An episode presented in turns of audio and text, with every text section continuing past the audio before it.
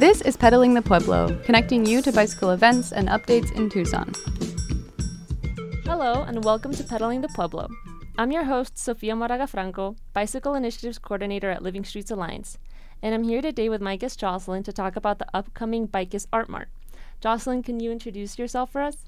Hi, my name is Joselyn. I'm a shop mechanic at BICAS and also a collective member. Can you tell us a bit about the upcoming Art Mart?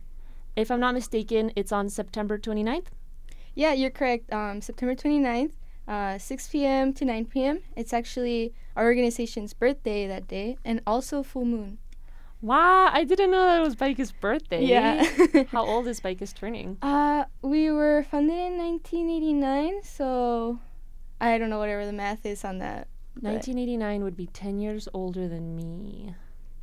So 34. 34, I guess, yeah. Wow, happy birthday, BICAS. You said it's also a full moon. Any specific reason to have the night market?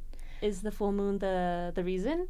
Well, you know, full moon is nice too, but also, you know, because it's summer, it's so hot outside. I believe that's the idea behind having a nighttime market. Mm-hmm. And BICAS is also organizing a group ride to the market in partnership with Fuga and Living Streets Alliance. The ride will begin at Living Streets Alliance office, located at 439 North 6th Avenue, and it will follow the route for the upcoming Cyclovia event on October 29th. But the ride will only go to BICAS, and then it's Art Mart time, right? Yeah, the ride is actually an exploration of uh, Cyclovia's route for the fall, so I'm really excited about that. Mm-hmm. What are you most looking forward to for this?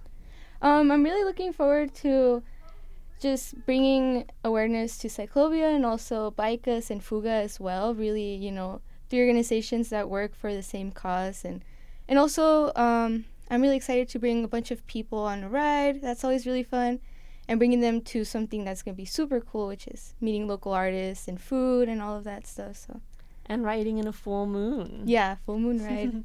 Is there any specific attire riders should wear? Um, I just feel like they should wear whatever's comfortable. Definitely, maybe something bright. You know, it is gonna be at night, around like 6 p.m., maybe sunset time.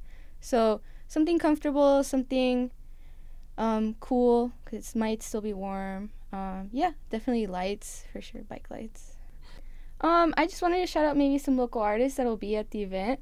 Um, we have some bike themed art from One Mad Menagerie and Revolta Art.